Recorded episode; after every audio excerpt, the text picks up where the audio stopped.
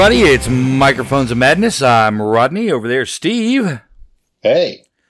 And uh, today we're going to start something new.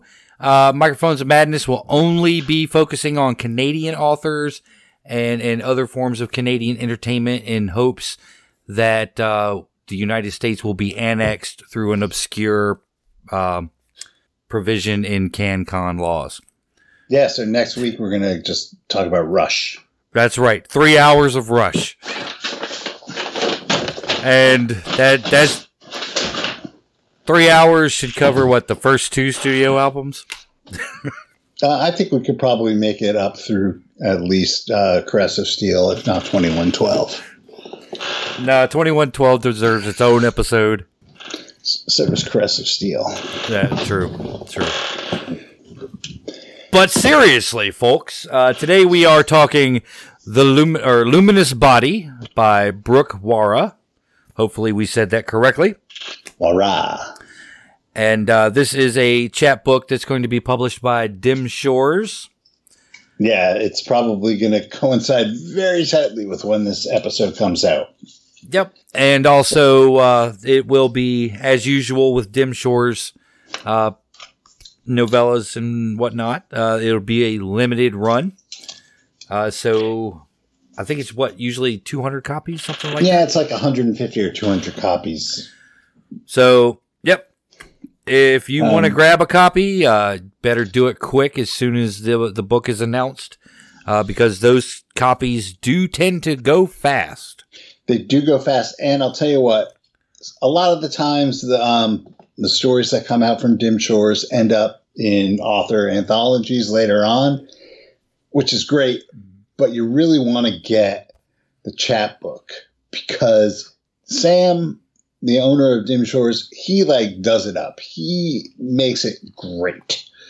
You get the book, you get an envelope, up like a shipping envelope, printed with the cover of the book. I still have like a, a pile of them in a in a hutch somewhere. Um, you get you get um, postcards. He he throws in a lot of nice little stuff in there. Yeah, and a lot of nice little ephemera and whatnot. Um, they used to do it as kind of a subscription service kind of thing, where where your number on the list corresponded to what number copy you got. Um, I don't know if they still do that because it's been a little while since I've been able to be on that list.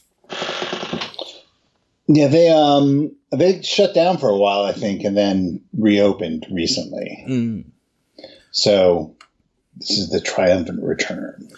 exactly. They just also finished up a an open submissions period uh, for the month of September. Uh, and I believe there will be another one in October. So if you write uh, weird and strange fiction, uh, maybe give it a shot. Maybe this episode discussing Luminous Body will help you kind of figure out what they might be looking for. So tell us a little bit about this one, Steve. Um, okay. It's for Zoe and for her mother because they were there. Cheers. Zoe and Mom. Um, this is a, it's actually it's kind of a quirky book. Um, it tells the story of a woman who um, has had a, a weird upbringing, um, a little a little hard, um, but definitely weird. Like her grandmother ran a brothel. Um, her mother was kind of a. Um, it's a hard way to describe it without sounding negative because it's not a negative thing, really. Right. Uh, a free spirit. Unconventional. And uh, their mother died of cancer, which which you know I could relate with. And we have Mo, um, whose life is, as she herself describes it, a hot mess. Mm. Who um, thinks she's pregnant? That's, And that's where we how start the book. Start this book, And, and uh, she she might be. yeah, but you really, this is another one of those, right? This is another one of those kinds of stories that it's really hard to get into like the details of it because one, it's going to be so damn new uh, when it come when this episode hits the air that you know you don't want to spoil it for people who might be kind of on the fence about the last few copies that are available. No, Um, you don't. but also, you know, you really can't discuss the book without going into some of this detail because the details are part of the book itself. Right. Um, we can go into our initial impressions of the book. Uh, I'll let you go first, Steve. Well, like I said, it's very quirky. Um, it's one of those books that paints in in in broad strokes like a um, a portrait of this person, Mo, hmm. and uh, what her life is like, and the events that are the plot of the book. Um, but it's definitely one of those books where not everything is what it seems, and you kind of get the feeling that Mo, being a hot mess, um, isn't telling an absolute truth, but the world as she interprets it herself. Um, she has been through a lot, um, not only related to us in, from the past, but going on in, in the actual events of the story. The the eternal now of the narration. Yeah. So, um, and I, I, I don't think she's all. I'm not saying she's uh, batshit crazy because she's not. She's functional.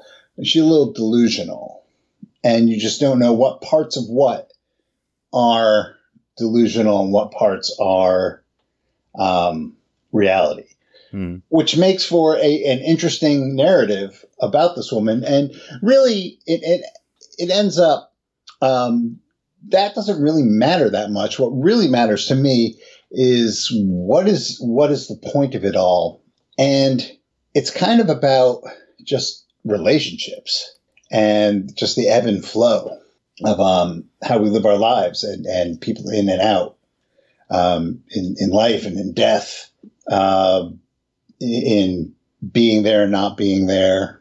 Uh, they use that metaphor of asteroids.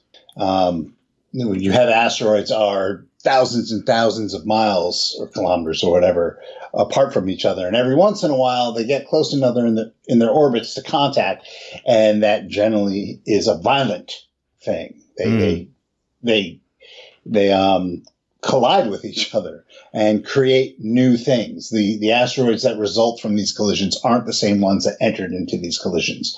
So it's it's a great metaphor for how life is.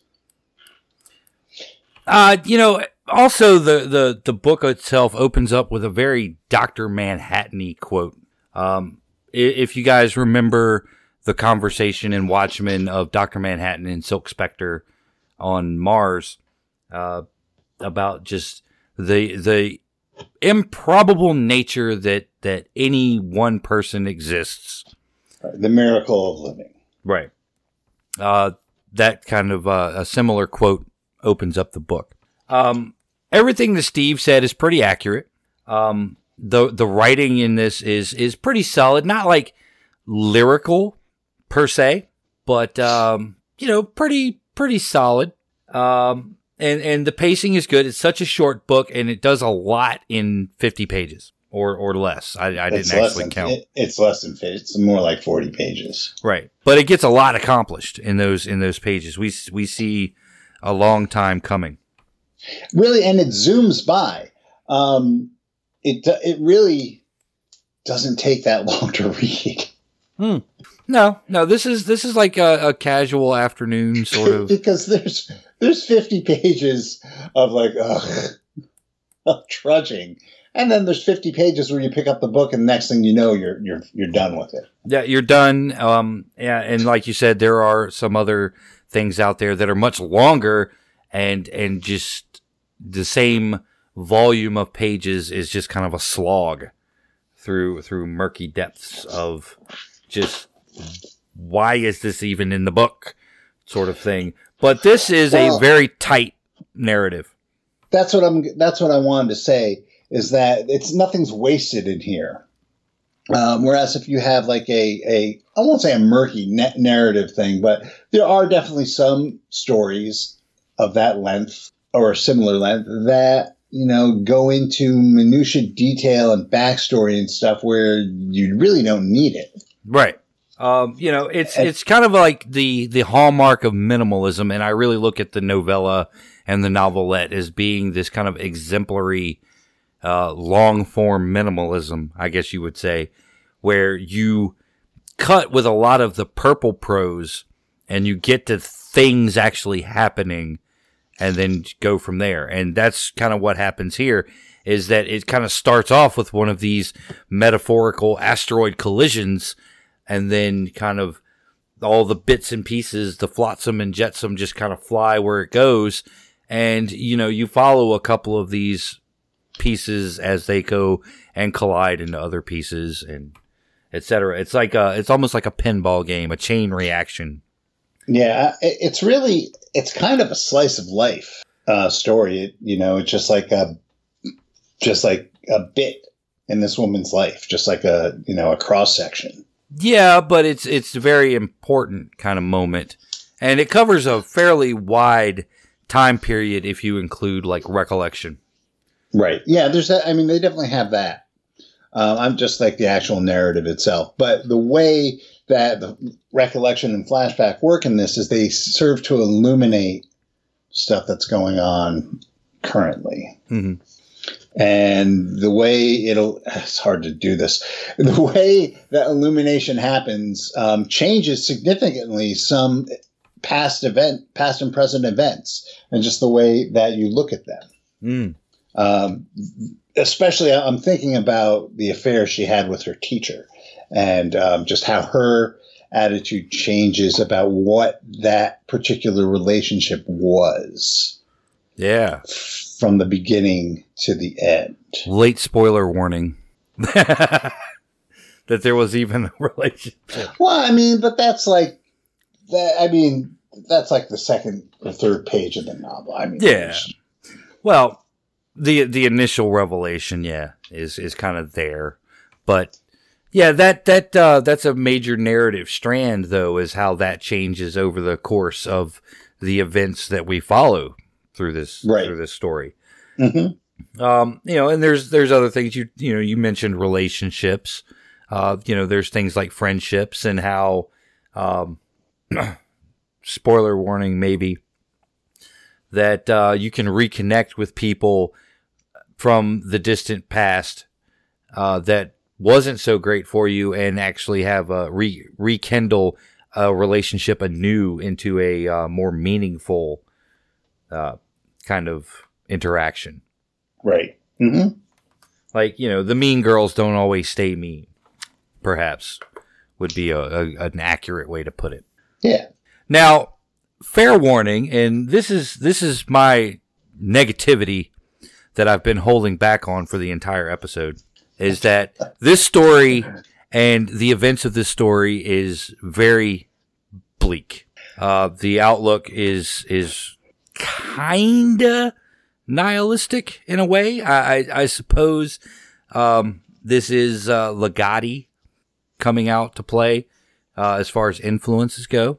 But um, you know, if you're into, if that's the kind of thing that you're into, you're gonna freaking love this book.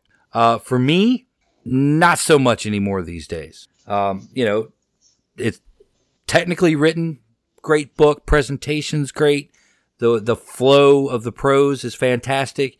It's just that you know the subject matter and whatnot weighed on me a little too much, and and just the the the bleakness of it leaves a, a bad taste in my mouth. And I've said that before about some other uh, weird fiction and whatnot that just you know that just doesn't do it for me. I guess, but you know that doesn't mean that you shouldn't check it out. Now, I didn't find it very bleak, which is odd. Um, I didn't find it exactly uplifting. However, that I, was the exact word you described it to me as is bleak. yeah, but it wasn't. It's not it, not cosmically bleak. I didn't find it cosmically bleak. Um, um I did. I I, I, I, I found it. Thought it was like a nice um, way of describing how shit changes. Well, yeah, you could you can you could say that you can interpret it that way for sure, but I found it to be kind of the the negative philosophy of of it, and you know I haven't been feeling great this week, so that that might have been more me than the actual book itself. So you know you got also remember your mindset when you read anything. That's true.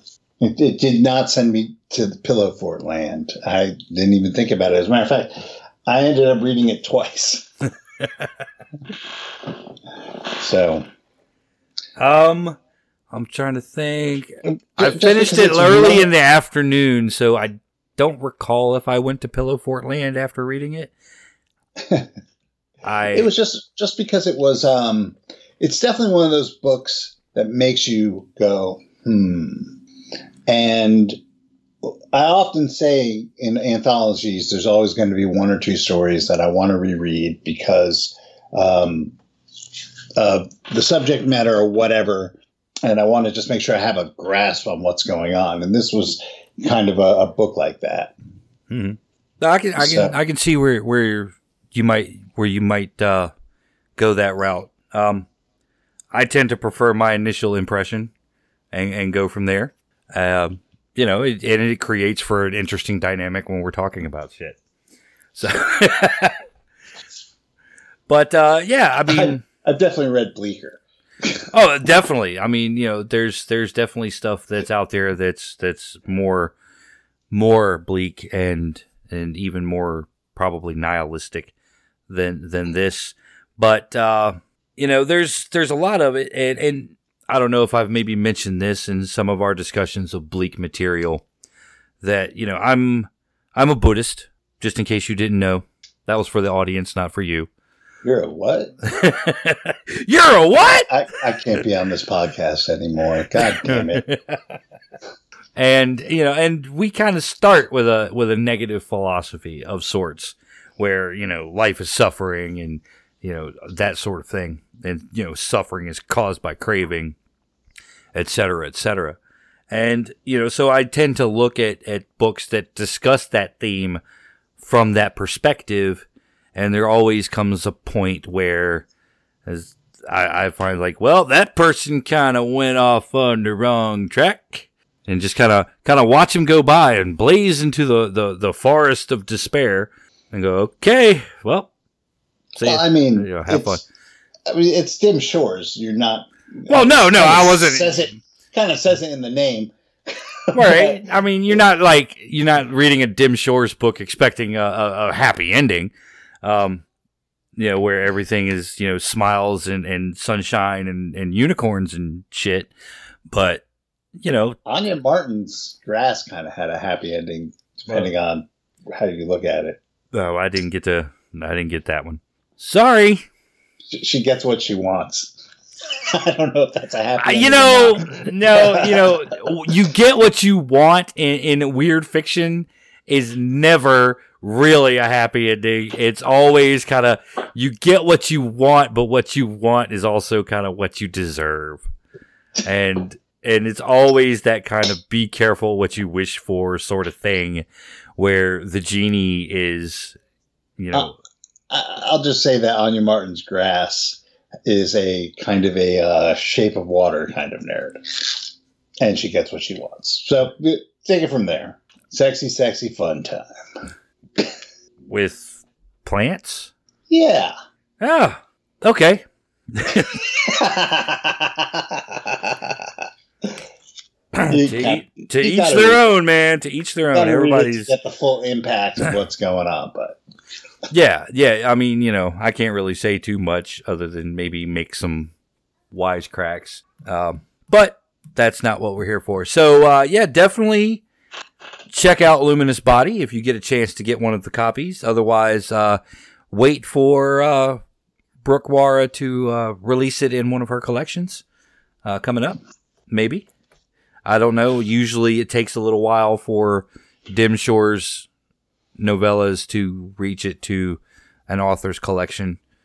Um, but yeah, if you can definitely get on the list to get it, get out there and, and, and, and snack a copy, check it out for yourself, and see what you think. Yeah. And then you'll be addicted to dim shores and. That's right. That's right. It's like it's like Netflix for novellas. Or like uh, what um, Pringles. Once Pringles. you pop. Once you pop, you can't stop. Yep. Steak of the month club. I don't, don't know if I'm going that far. Nah, That's- no. That's there's some treason involved in that somewhere. Steak of the Month Club is is unfair to to Sam, who is who is by all rights a, a fantastic person. Yeah, I like Sam. although although I imagine Sam probably laughed at the Steak of the Month Club joke. he might have. Somewhere out there, someone's laughing. If not, just just say so, and we'll issue the whole formal Sam's gonna apology. be Gonna, gonna write, I'm a fucking vegetarian, you son of a bitch. Yeah, fuck you, Rodney. You know, and you know, so yeah, you can join the the fuck you Rodney club because you know that's that's actually the most rapidly growing club in America. All right, so that wraps it up. Luminous Bodies, Luminous Body from Dim Shores by Brooke Warra. Uh, definitely check it out. We'll have a link in the description, probably. Yeah. If and not, then if you don't get a chance, if this sells out and you're listening to this, you should listen to it sooner. that's right. Tough Should have shit. kept should have kept those thirty luck points. That's right. Should have kept those 30 luck points so you could have made the roll and got yourself a copy. Loser. But until next time, definitely keep those 30 luck points. Keep the thirty.